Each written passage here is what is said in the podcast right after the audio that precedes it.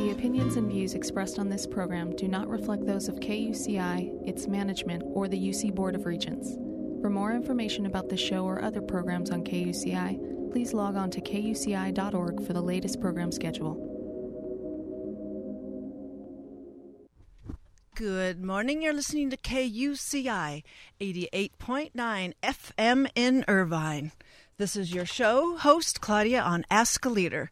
Stay tuned. We'll be right back with our uh, headliners today. Be right back.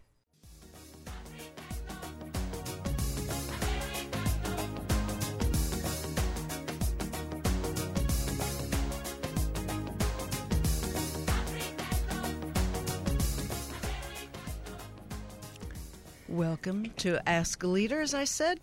I'm Claudia Shambaugh, your hostess. Today we explore the wonders of the craft beer movement with local beer enthusiast and multifaceted community member Biff Baker.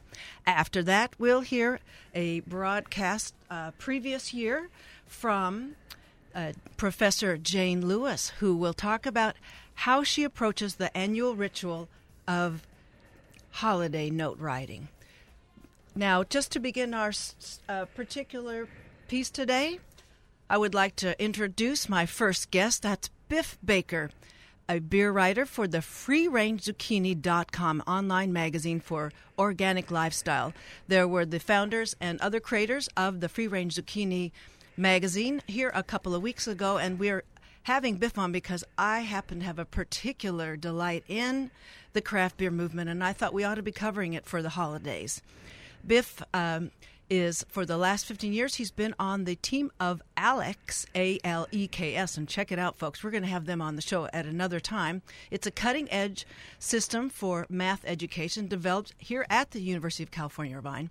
Currently uh, Biff serves in at ALEKS's corporation as director of advanced solutions.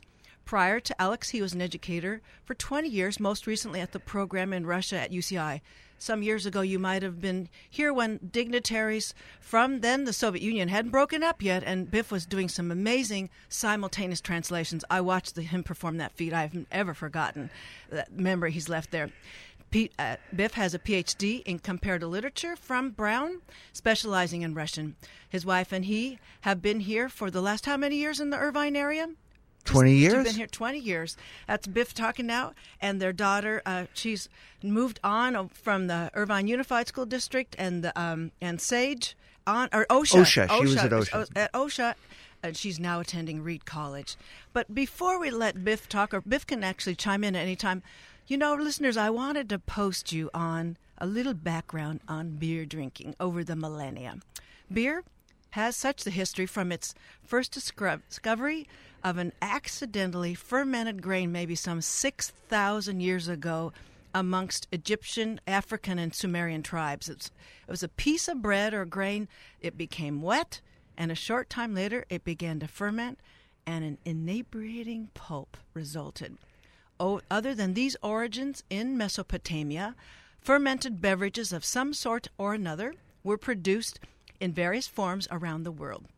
For example, and I may be brutalizing all the foreign words for me uh, in familiar beer territory, is the, uh, for example, Chang is a Tibetan beer, and Chicha is a corn beer, and Kumis is a drink produced from fermented camel milk.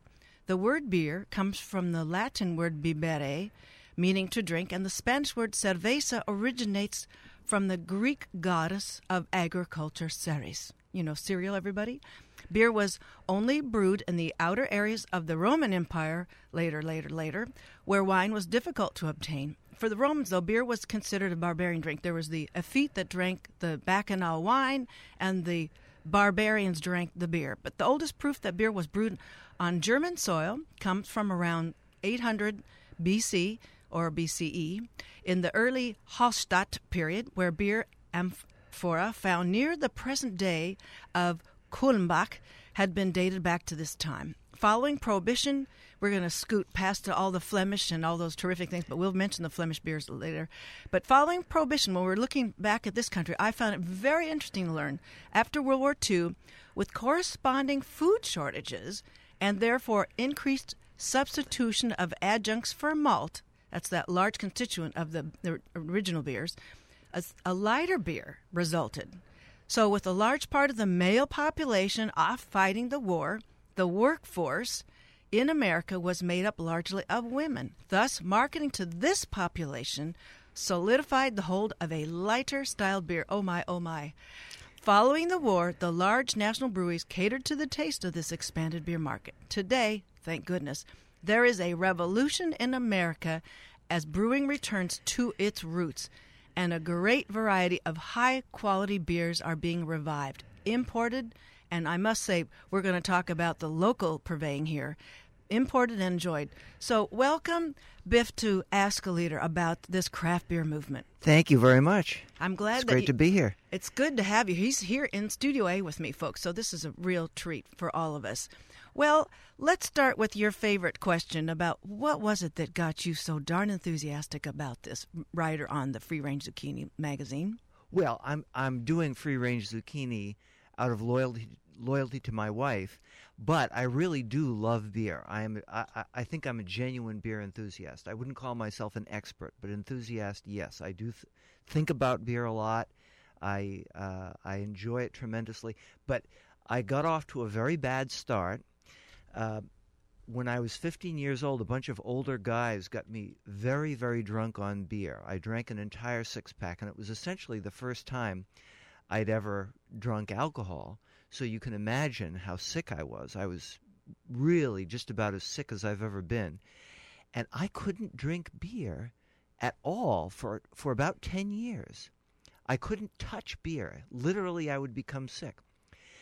And then at that point, I uh, this was a, this was um, I believe 1984. I was spending the summer in Germany at a Goethe Institute in Blaubeuren, so, southern Germany, and I took a bicycle trip across the countryside.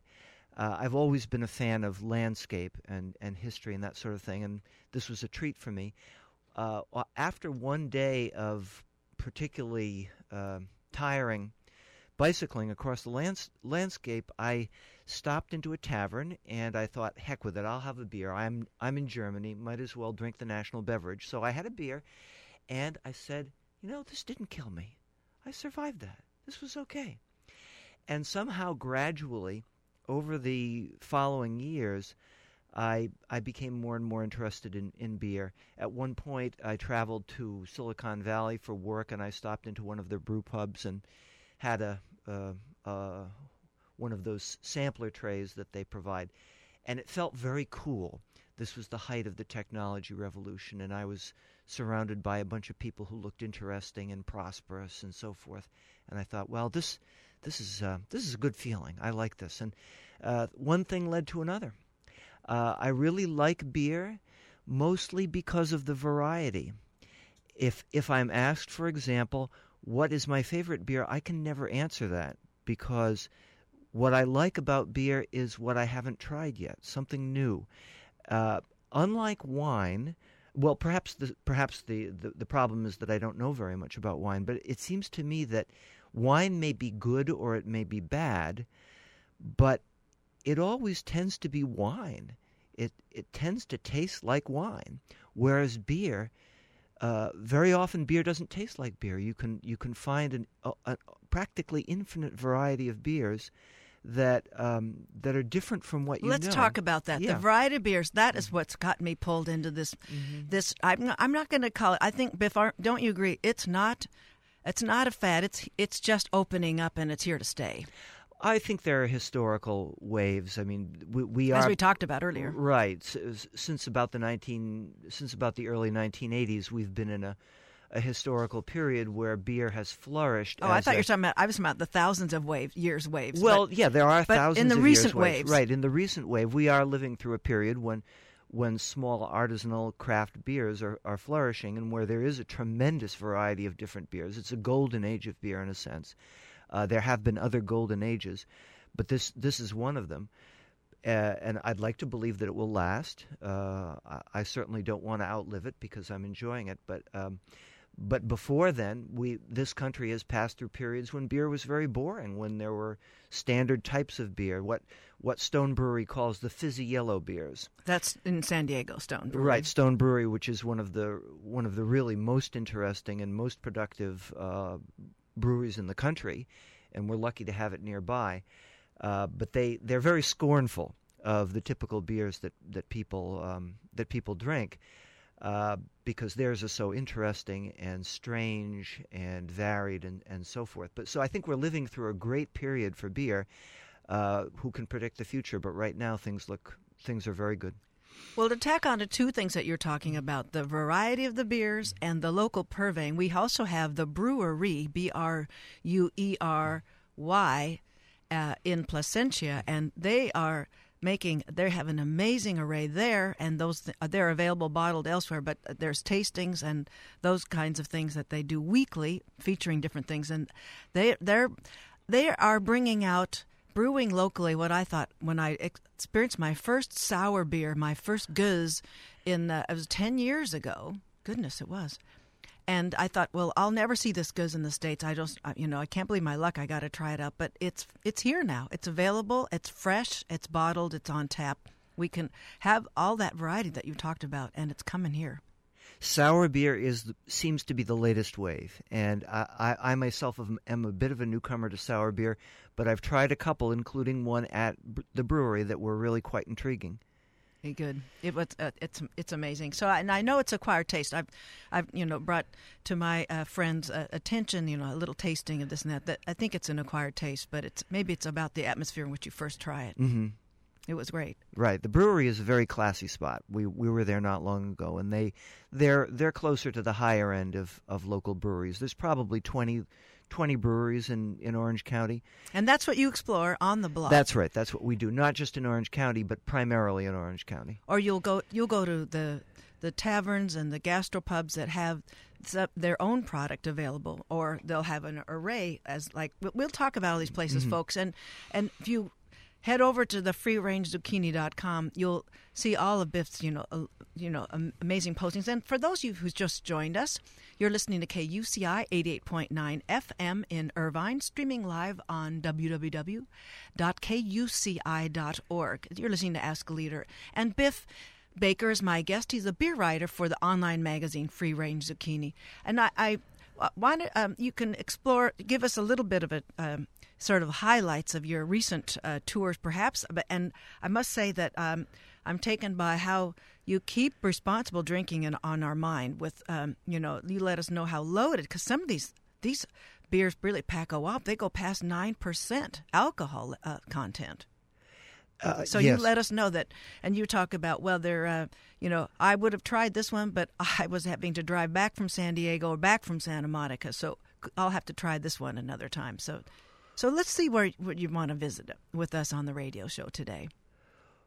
Well, there's yeah, there's there have been a couple of recent highlights, and I I do try to keep it responsible. That's true, uh, but but thank you for the reminder because I don't always mention the alcohol content, and it's good to do that. You remind beer, us in the magazine, right? Because beers beer has uh, widely varying alcohol, and you got to be careful about that. You There's a difference be between three percent and nine percent, folks. Right, and some of them go over ten percent. It's it's not at all unusual to have beer over ten percent, which is approaching the strength of of wine. So if you think of drinking a pint of of red wine. You're uh, not uh, right. Exactly. That's a that's a, a, a, proposition you should think carefully about. But in any case, um, one place we we visited not you mentioned gastropubs, and one of the one of the finest gastropubs around is is Father's Office in Santa Monica.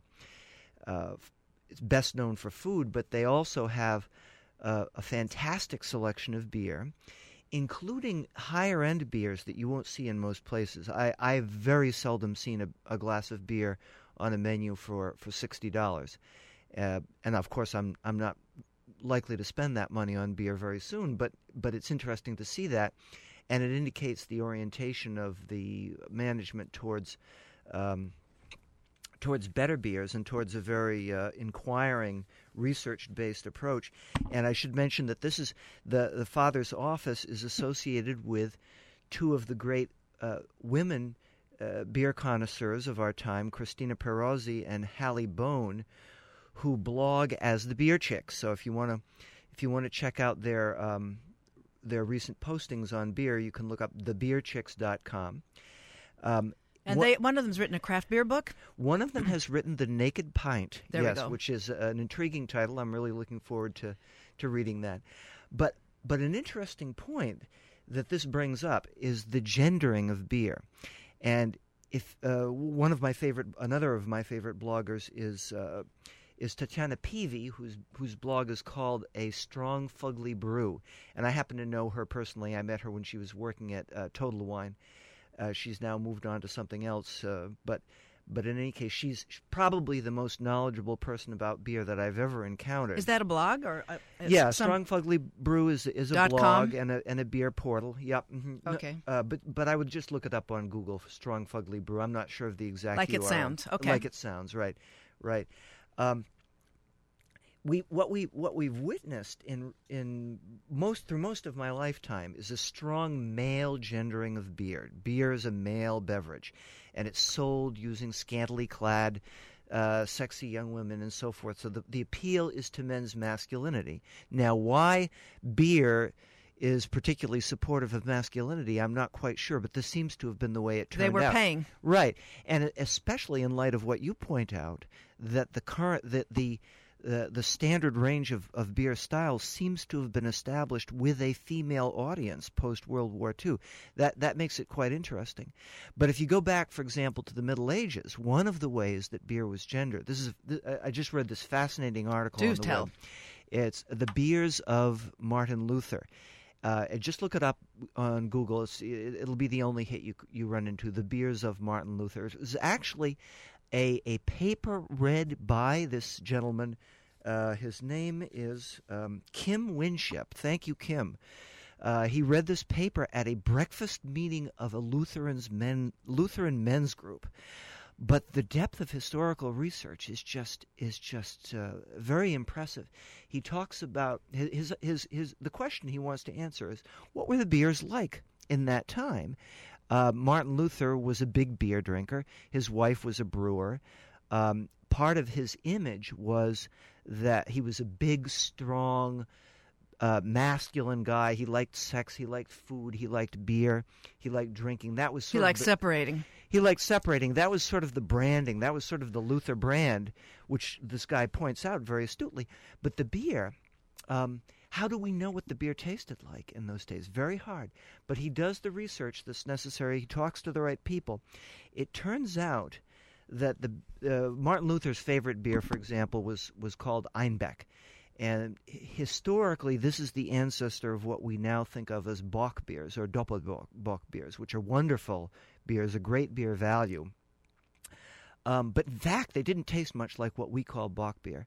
If you look at how they were made, uh, the conditions were not nearly as sanitary as they are now. A lot of stray bacteria got into the brew, and what this what this caused was a much more varied and more complex type of beer fermentation taste, fermentation uh-huh. than we would ever encounter nowadays. But the closest approximation would be Belgian beers, which also cultivate a kind of a random bacterial a sour, uh, yeah, a fruity, uh... sour, fruity, varied, complex, strong uh, type of beer. That that's that's most likely the type of um, the type of beer that, that he liked and that people drank back then.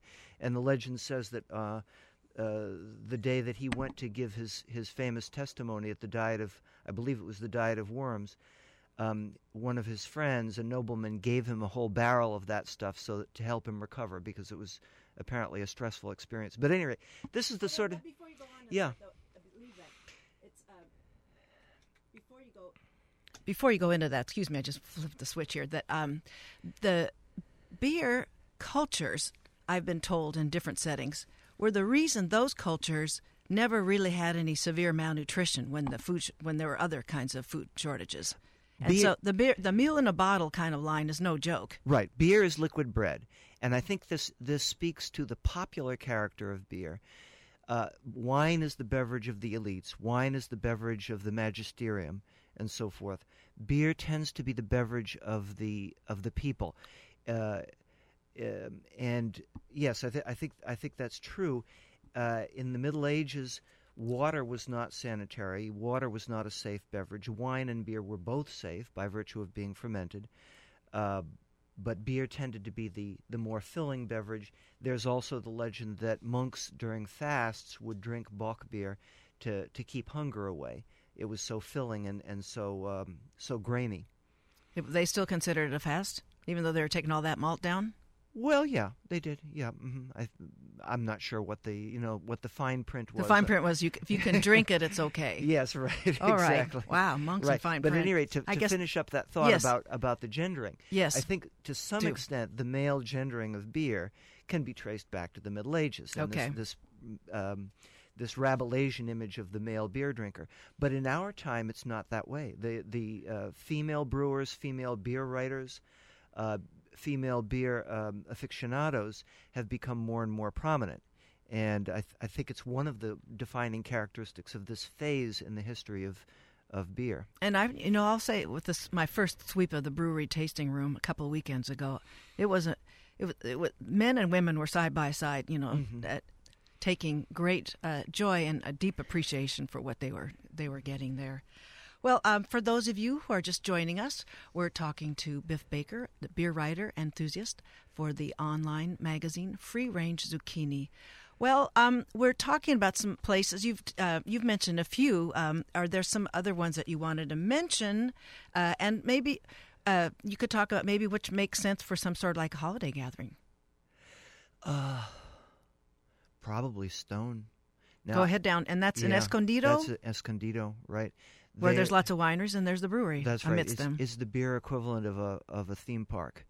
So it's it's the most fun you can have. Um, uh, I won't say I won't say it's the most fun you can have standing up, but it's it's one of the things that. so, uh, but no, there are lots of places around. Um, Well, let's mention too that there's places that don't. It's not uh, a matter that they are brewing it, but that like the the Beachwood barbecue. That was Oh, a real you. random discovery of yeah. mine. But the, it wasn't random because I'm seeing that the all, all the beer aficionados know all about that place, and I I'm overwhelmed when I am faced with 21 choices to make of craft beers, and when one empties out, a new another name comes in, and it's they've got everything covered there yes, Be- Beachwood Barbecue is a landmark in and- Seal Beach, folks, right. and then they opened up a a new place on Second Street in Long Beach. There, Mm-hmm. um, but go. You were going to say, how did you discover Beachwood Barbecue, Biff? Uh, I plan to go to Beachwood Barbecue for probably two years. I have the I've had the uh, MapQuest directions in my briefcase for almost as for, for, for probably a couple of years, and every time we plan to go there, they, you see they close on odd nights. You really do have to check the website to be sure you that they're not closed on the night you plan to go up there, and then they don't take reservations. No, you gotta you gotta have So- your social life with you to to while away that up to hour. That's right. That's but right. it has such the neighborhood feel. I feel like Mm-hmm. I'm far away from any kind of franchise arrangement, and I'm I'm in, and they tell me that they're and that that wait lines because they said about eighty percent of their clientele lives right around and they repeat. uh huh uh huh. Yeah. So- no, it's a great place. But it's not that hard to find. You just have to get to Seal Beach. You have to just keep moving along the coast, folks. And then when you're in that nestled little community there by the pier, you're there. hmm But you mentioned the holidays.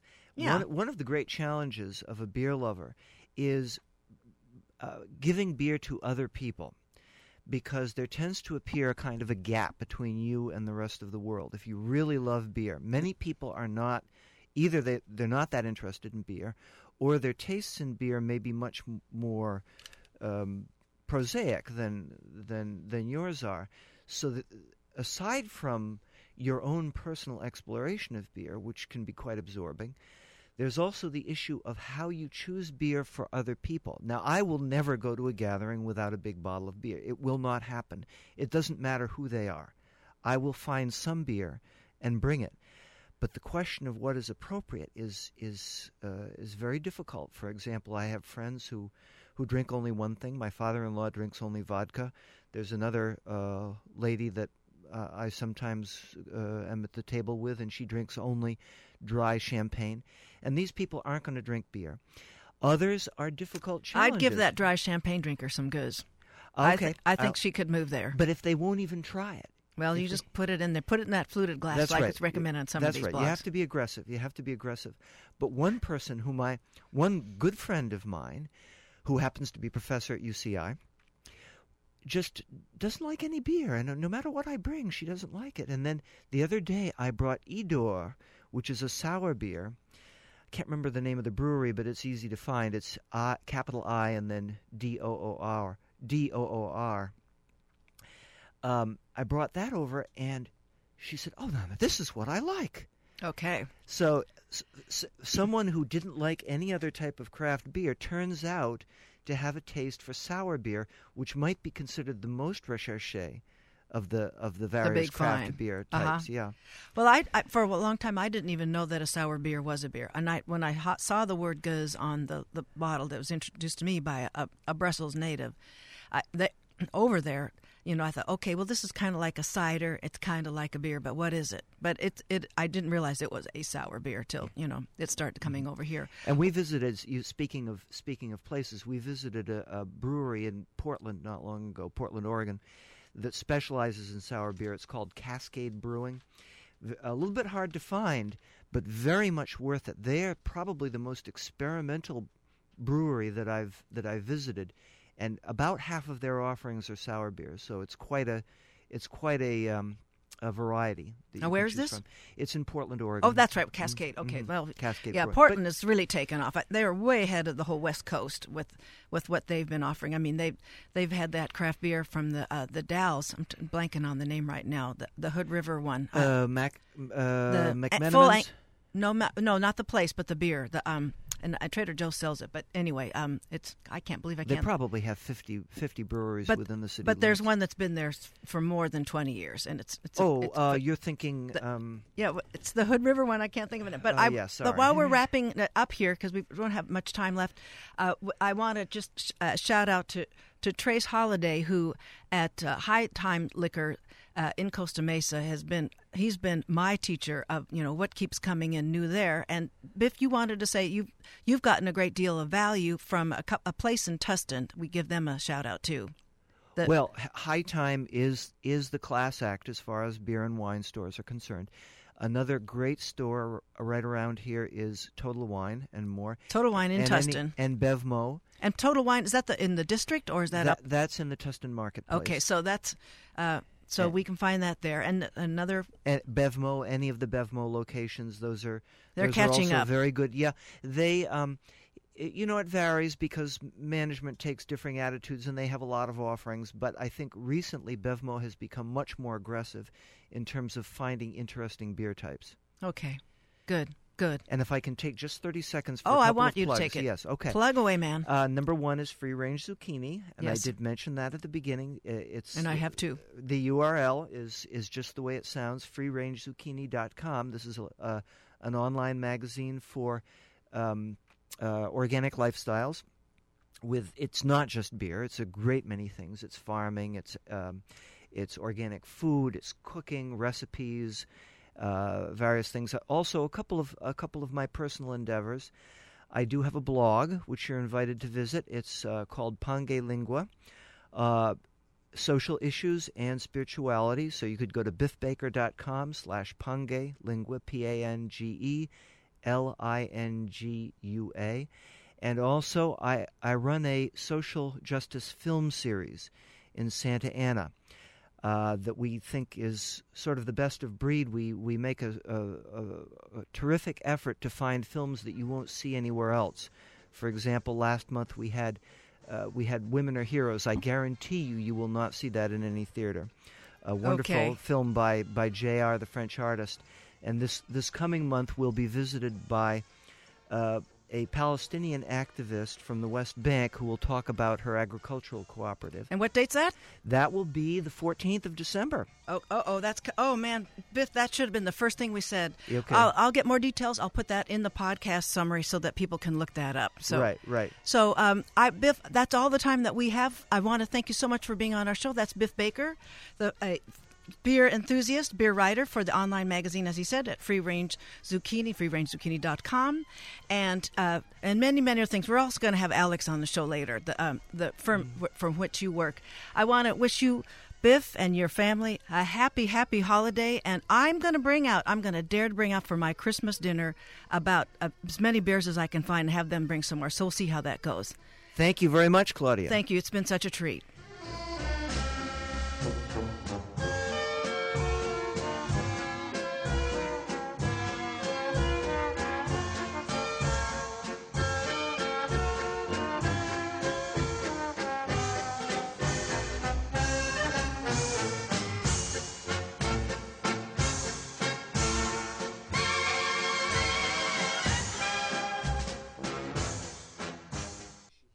Thank you very much.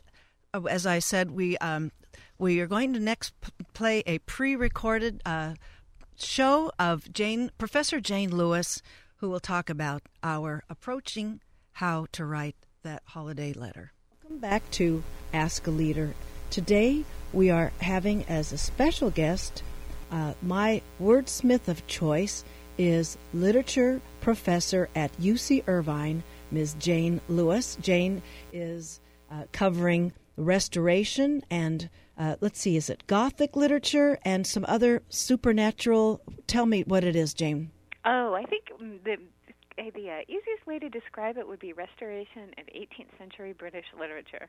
But there's something much juicier on your website. Oh, I'd like to know what that is. Okay, well, I it's it goes into some of the gothic and other kinds of genres. So and and radio it always talks about genres, and you're on our show here talking about genres. Well, ladies and gentlemen, today our wish is to talk about the genre of the holiday letter, or it could be just the holiday message that one writes on a card. But when I thought of this possibility, I thought of Professor Jayne Lewis, as I said, my wordsmithing expert of, of preference. And so today, Jayne is going to help all of us consider how we can be better consumers, better formulators of this genre, the holiday letter. So, Jayne, do you have an idea about what makes um, what sto- what what gets people into writing these letters, the stock ones that we all get a copy of? Uh, stock ones, you mean? Uh, uh, they, oh, you mean just the the the, the family newsletter? The family newsletter, Ah, the yes, the yes. year in review kind of thing. Ah, yes, a wonderful subgenre. Yes. the genre of the letter in general. yes, I have to say, the 18th century, by the way, was the great age of letter writing. So I it think was. We've lost a lot of that art tragically, which we have a chance to kind of recover in the holiday letter, and that's a that's a good thing. Um, so let's see the stock holiday letter. The letter. Um, what Yeah. what do you think? What need is this filling for people? Uh, Is it sending or receiving? What is it about? Well, I think I think it's well, it's definitely about both. Um, I think for the sender, it's about obviously the obvious things are sort of reaching out to people that you may not have been in touch with over the last year or so. Um, but it's also about, I think, you know, getting a chance to stand back from your life and interpret, you know, what what's been happening to you over the last year. I think there's a real gain for the letter writer in it. Not to make it all about the letter writer, but I think that's an important aspect of it. Um, and for the receiver, who is the more important, I think, person in all of this ultimately, you know, it's about gaining, uh, regaining a very important sense of connection, not just with a person, but I think with the texture of that person's life. And that's a really um, vital part of, of this, this subgenre that we're talking about. Um, Mhm. That it's really about sharing not just the whats of your life, but the, you know, the hows and the uh, and the what it meant of your life as well. hmm hmm Well, I mean, I'm amazed um, by the range of letters that I get every year. And uh, for many, many, many, many years, I refused to write these. But I, this, ladies and gentlemen, you know that Ask a Leader is not about the interviewer here. It, but I, I, it, it's just my motivation for uh, bringing this particular program together. And I noticed that um, there are some that are just absolutely uh, well. I'm glad I get those letters because some things I'd never know, and uh, and I thought, well, it's a good thing I'm getting this uh, this copy that everybody else is getting. But when I'm writing them, Jayne, I'm thinking.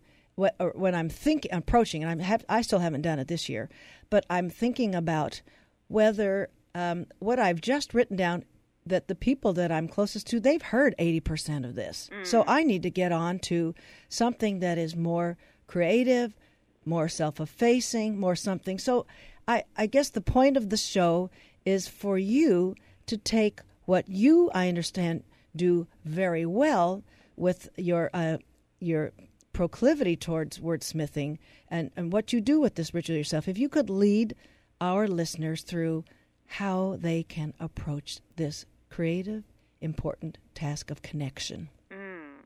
Well, How do you start? Yeah. Hmm. I think you start. It, I think you start actually believing in what you're doing. I think all of us. Have, Ah. I think all of us have been, you know, where you are in terms of, you know, sort of thinking, you know, I, you know, as you say, everybody sort of knows what I have to say, or most people do, um, you know, and I think a lot of people have also gone through that conversion process of, you know, um, thinking I'll never write one of these, and then uh, at some point, you know, being overtaken by just, you know, uh, increasing circle of friends or less time, you know, to write an individual letter to everyone and have made the leap. But um, I'm someone who always, has always in the past actually looked forward to, um, you know, people's holiday letters. Mhm. I even like to read ones by people I don't know. Um, Ah, okay, listeners, that's which is the an point. interesting thing. Yes, Um, yes. Yeah, but you know, I just there's something about sort of getting a glimpse of the texture of people's lives. So I would say one of the most important things is actually uh, not to be so concerned about, um, you know, uh, what you uh, seem to be concerned about, which is the, you know, everyone or most of your readers actually being familiar with what it is that you would like to say Okay. um, because I think you'd sort of be surprised. And, and in any case, they haven't encountered your life in this form before, right? Mhm. And I think that's really important. I mean, you know, we live in the age of Facebook where people update each other, you know, all the time. Um, and uh, so, uh, you know, that, that that's something to consider as well, even if you're not actually, you know, having long conversations with people who are eventually going to be getting your your holiday letter. Um, but I think that the letter, you know, when it's undertaken in the right spirit, right, can actually, you know, be a, form of communication that's very different from those other kinds of communication, very different from just sort of telling someone, you know, what's been going on in the last month or so of your life. Um, so I, I think one way to think about the the, the letter, um, this gets into the sort of creative question, Yes. is really to think of it as a story, um, you know, that you're telling, right, which has you know, an open end, but a beginning and a middle, and you know, which really extends over you know the last 12 months, which is actually quite a long time. Um, and that you know, one of the, the the virtues of or the the beauties of the holiday letter, one of its distinctive charms, um, is that it, it really is a sort of continuous narrative that um, gives you a chance not just to say what's happened, but to make sense of things. And so, I think to approach the letter in a kind of narrative spirit um, is is a wonderful um, sort of way to think about it. Mm-hmm. Um, If you're any kind of storyteller at all, and I know you know some people you know very explicitly fall into the the kind of narrative mode, you know, and this Right. is, you know, um, you know, once upon a time, you know, um, I was this and now I'm that, you know, here at the other end of the year. Mm-hmm. Um, you know, and there, there are a lot of uh, ways that you can kind of play around with that. Um, so, Yes. So I, I, I think you know, I mean that that would be the first thing I would say. You know, to sort of think of it as a as a story um, that you're telling, um, one that you're telling, you know, very much with you know a number, a range of readers in mind, not Mhm, just mhm. one. Um, but you do have a kind of captive audience. I mean, one of the things that's, it's true. I mean, one of the It's true. it's different from all the. If you think about it, you know, this kind of letter is different from you know emails we send. right? In the sen- in the very important sense that you're not expecting anyone to write back, right? Um, and uh, Interesting. yeah, and and which makes it. You know, I, I guess part of what I'm saying is just the, you know, the the mode of it is is is. Uh, in some ways very different from the other ways that we sort of impart or exchange information about ourselves and um, and that gives us a lot of a lot of you know creative creative license even if it's just at the level of you know thinking in terms of you know a story Mm-hmm. um, mm-hmm. but in light of that, I mean, I if I think back, you know, I mean, there's some wonderful. I mean, the, the the harsher word for it would be gimmicks, but you know, sort of techniques that people use, right, to sort of frame their holiday letters Mhm, that um, mhm. can be just so kind of engaging and interesting. We had one once from someone who structured his letter by just looking at his refrigerator and um you know at the things that were on the front of his refrigerator you know the photographs and you know the uh, announcements and you know just sort of describing what was there. And it Mhm. became a wonderful you know sort of capsule of everything that was going on in his life at the moment. And then he could sort of connect that back to things that have been going on over the last year. And um so, Not what's inside the refrigerator, Jayne? uh, on the outside. You know Okay, well, we, there you could know, be We have we fasten things to our refrigerator. Sure. Actually, we have a stainless steel refrigerator, so we can't do that anymore. But oh, oh. you know, if you have the nice enamel surface. Um, hmm hmm But if you just kind of locate It's the canvas. some place in your life, you know, like the top of your desk or Mhm, something, mhm. which you know has bits and pieces of your life on it, right? And you just sort of start describing that, right? hmm Um, you end up giving very often a very complete picture of you know what's going on in your world. We're Um, talking, um, listeners, to Professor of Literature at UC Irvine, Professor Jayne Lewis, talking about the genre of, or the subgenre of, the holiday letter. Yes, Jayne, you were saying about there was this these techniques, um, the, the canvas of the refrigerator door, the canvas of the desktop, right. some other techniques Well, that I come like to mind. That. Um, well, um, some people do things like, um, you know, sort of, uh, you know, uh, you know, the ten, the you know, the ten best books I read last year. You know, Yes. and then sort of build a story around each book. You know, or you know, I mean, I could think of you know something like you know, you know, the five sweetest things I tasted last year, and here's where I tasted them, and you end up sort of summarizing different places. That Very you nice.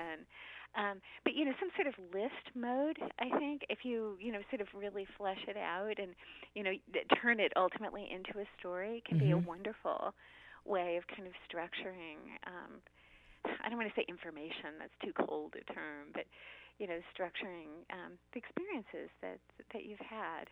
Um, and again, I, I think it is really important to remember that you know it's not just the content of what you're saying, right? But it's also, you know, the way you're saying and It's and, the and way. It's ninety percent the way. I think. yeah, and and and how you're interpreting what you're saying. I think those things are, you know, um, i i i- really, really vital parts of of of this kind of communication. Now, are you a believer in? Do all of the members of the household that are getting covered in this letter do they have to have some uh, provide some kind of implicit permission for the content? Yeah, that's an interesting question, and uh, you know, this is the the family the family um, letter, and I think anyone who can write, you know, so I guess anyone over the age of six or seven should get a paragraph of his or her own. Oh, least.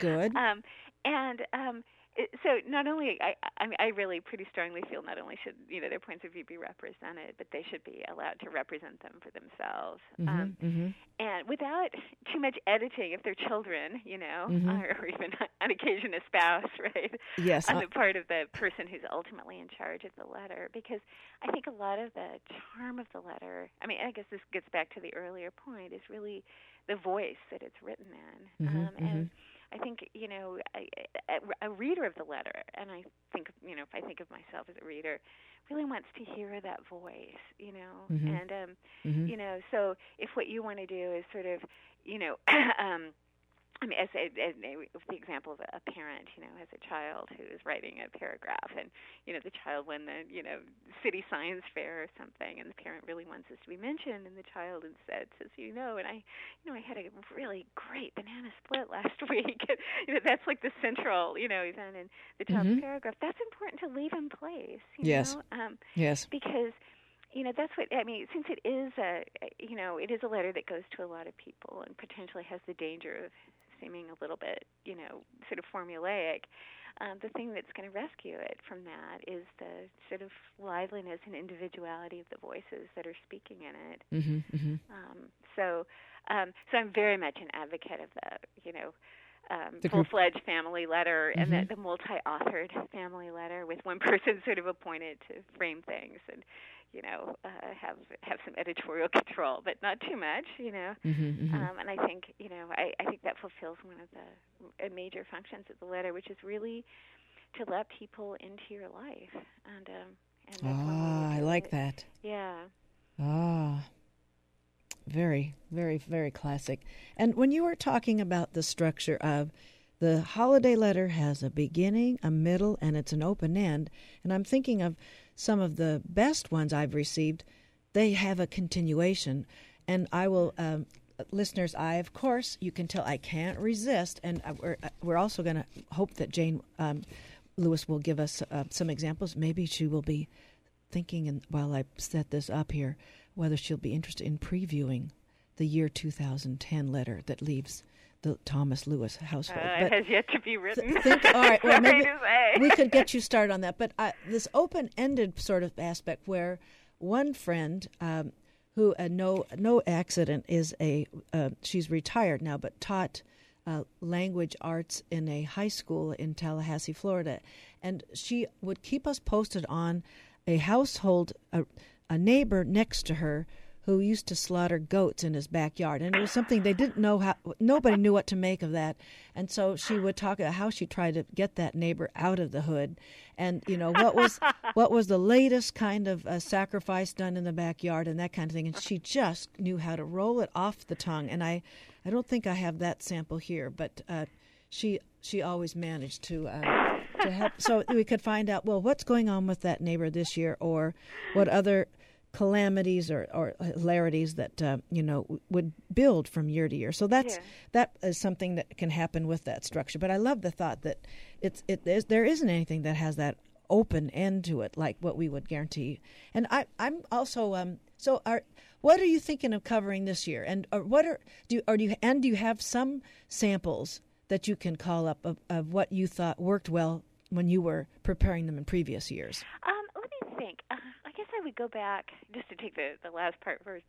Um, I guess I would go back to. I, I'm just trying to think back. Last year, one thing is that our family um, always takes a fairly ambitious vacation, Ah. um, and so that usually ends up to be, you know, the, our first substantial paragraph is You lead Yeah. with that. Yeah, or um, we usually have it. Well, I should our first substantial paragraph. We have a sort of intro paragraph, and then we usually kind of go into that. But we also have a photograph. Typically, we have Yes. we have one child, and so the photograph is always of him. Um, and Only? Have you ever had the whole family no, sometimes? we haven't. And- Maybe sometime, just every now and then. Yeah, I we we got a dog this year for the first time, and you know we're thinking you know it might be worth you know putting all four of us in there, but I think. um, but you know, typically it's just our son. And um, last year, I, he he plays piano, um, and we had an image of him playing the piano.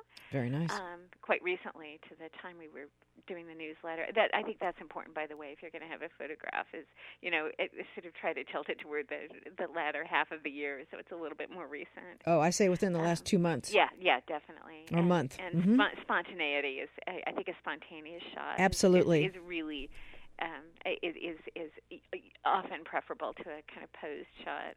Uh, Essential. yeah. Um, so, anyways, we had that's what we had last year, and then um, the other thing, since I'm a literary person, I sometimes like to use like literary, you know, quotations. Oh, Um, and okay. the one that came to us last year, it was funny because my husband and I were both, you know, sort of thinking independently about how we would do this, and we actually came up with the same line, um, which um, is from uh, John Keats's Ode on a Grecian Urn, which is "Heard melodies are sweet, but those unheard are sweeter." Um, which is Oh. a beautiful line. And so we sort of opened with the idea of the heard melody and wanting to sort of share the music of our lives with other people and um, you know, sort of playing off the image of our son and then we came back around to that image at the end.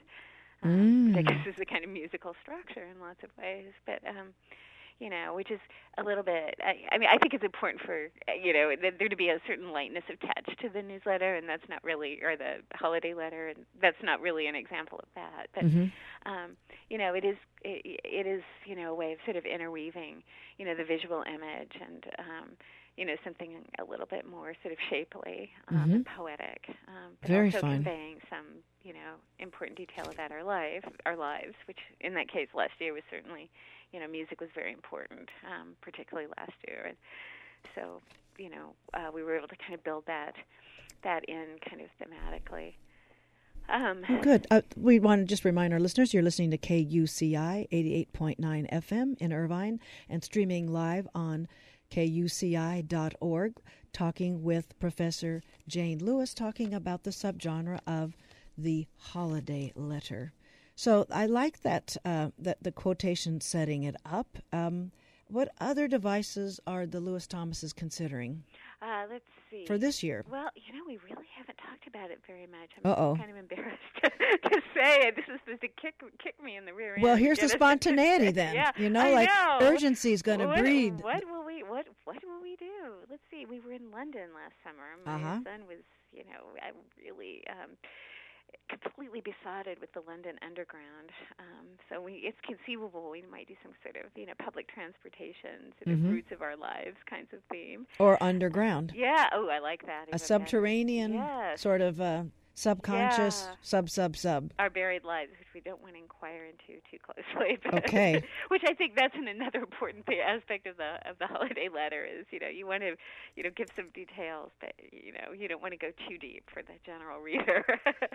Um, Yes. yeah, but um, yeah, or minding the gap, the great sort of slogan of the of the London Underground. Uh huh. Uh huh. I'm just sort of thinking of that off the top of my head. Um, yeah, we were also in Paris for a while, and apparently there's a picture of my son with a napkin on his head in a cafe. so Hmm, you know, hmm, I might do hmm. something with sort of you know being you know a little bit transgressive and in a very cultured environment, but. Um, Mm. yeah, I I'm not sure, but we do do tend to think sort of our letters tend to be a little bit more sort of thematic in that way, rather than um, you know some of the uh, suggestions I was you know the the list like you know playful list you know mode that I was talking about Mm-hmm. about earlier. Mm-hmm. mm-hmm. Um, yeah, I, one year we had a picture of my son with at a drinking fountain. This was actually in the south of France. It was a great image. You know, he looked it very sort of it, the water just looks very delicious, and he Yes. like he's you know really enjoying it. It's a be- and it's a very hot, bright day, and it's a great image. And you know, the theme of our email, I mean our uh, letter, and the sign off was all good things, and you know, it was just about things that are just sort of sweet and good, and you know, Oh, fine. um, you know, uh, so you know that's another another possibility. Now, what what role does something sad or something or bad news? What is Mm. there a, some dispensation or some is there a way in which one uh, posts readers on something. Not so uh, not so upbeat? Does it stay out or we is there? It, it all depends on how you do it. I think it all depends on how you do it and whether you feel up to do it. I could well imagine people just skipping a year or two. You know. Okay, that's um, that's you know, I mean, important. That perfectly permissible, you know, in the protocol of, of holiday letters, you Mhm. know, to, uh, you know, just sit it out if you really feel like you can't, you know, kind of put stuff together. And I, I've often gotten letters in, you know, February or March by people who just needed a little extra time. And Uh, that's know, true. That's true. Yeah, which makes its own point, I think. Um, But I can remember Jayne. One we knew it. It was a it was a family friend, yeah. and uh, we knew. I mean, she was. This was when uh, dialysis machines were brand new, and Mm-hmm. sort of her her terminal uh, aspect was it was real. uh, It was pretty inevitable there, and I remember. They, they just went into a black and white photograph with the surviving family members, and it was Oh. sort of a there was a, a a solemnity and a nobility in the black and white print and uh, how you know how it was prepared. This is so long ago, but um, oh, I'm just though. so everybody knew. We, you could tell right when you opened up that okay, this was this was going to be just the three of them, not the four anymore. But anyway, And it said everything. it yeah. said everything, and it's yeah. Yeah, no, it's re- it's in, and you know I had a really a very dear cousin who was an artist and who did you know just wonderful letters every year who died two years ago right before Christmas and the family you know actually did send out the letters you know and and just described her death very gracefully but described it and I think this is an important point Yes, please. part, part of the ongoing life of the family and you know emphasizing how important the letter was to her and that's why they were going on with it and also A tribute. w- but weaving her death, I mean, I mean, this is so important. I mean, no matter what it is, the death is an extreme example, but Yes.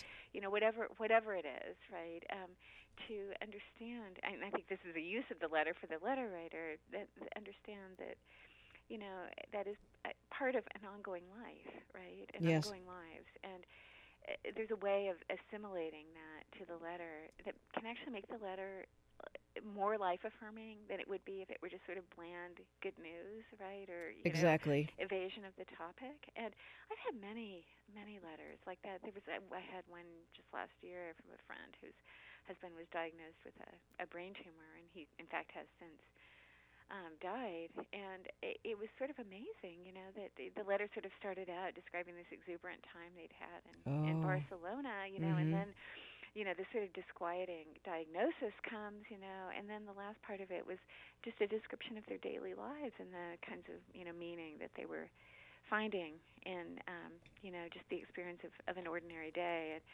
um, it just ended up making life feel really precious without downplaying, you know, their pain or falsifying their experience, but you know, um, but fulfilling the, you know, I- mean, the, you know, the point of this time of year, no matter what kind of tradition you're coming out of, you know, just the idea of the new year, right? Right. The idea of, Right, and Jayne, it's know. it fits in the form you're talking about. We we're going to have to wrap this up pretty shortly, but you're talking about the form of the the in, the beginning, the middle, and an open end is where where they go, uh, surviving this loved one in in their the family in their Exactly. in their workplace in their social circle you know where, whichever whatever the reflection is about that yeah.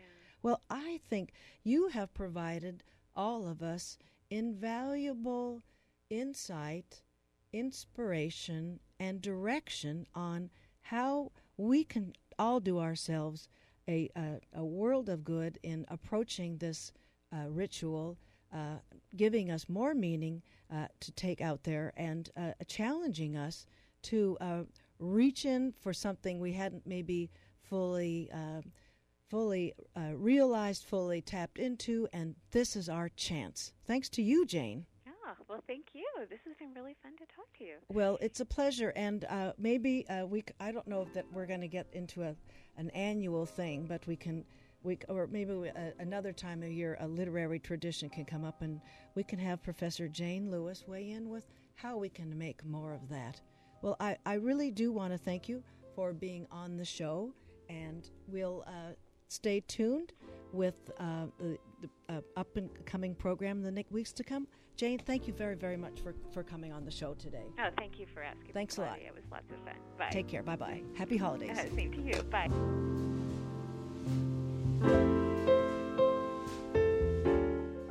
Thank you for joining us for another edition of Ask a Leader.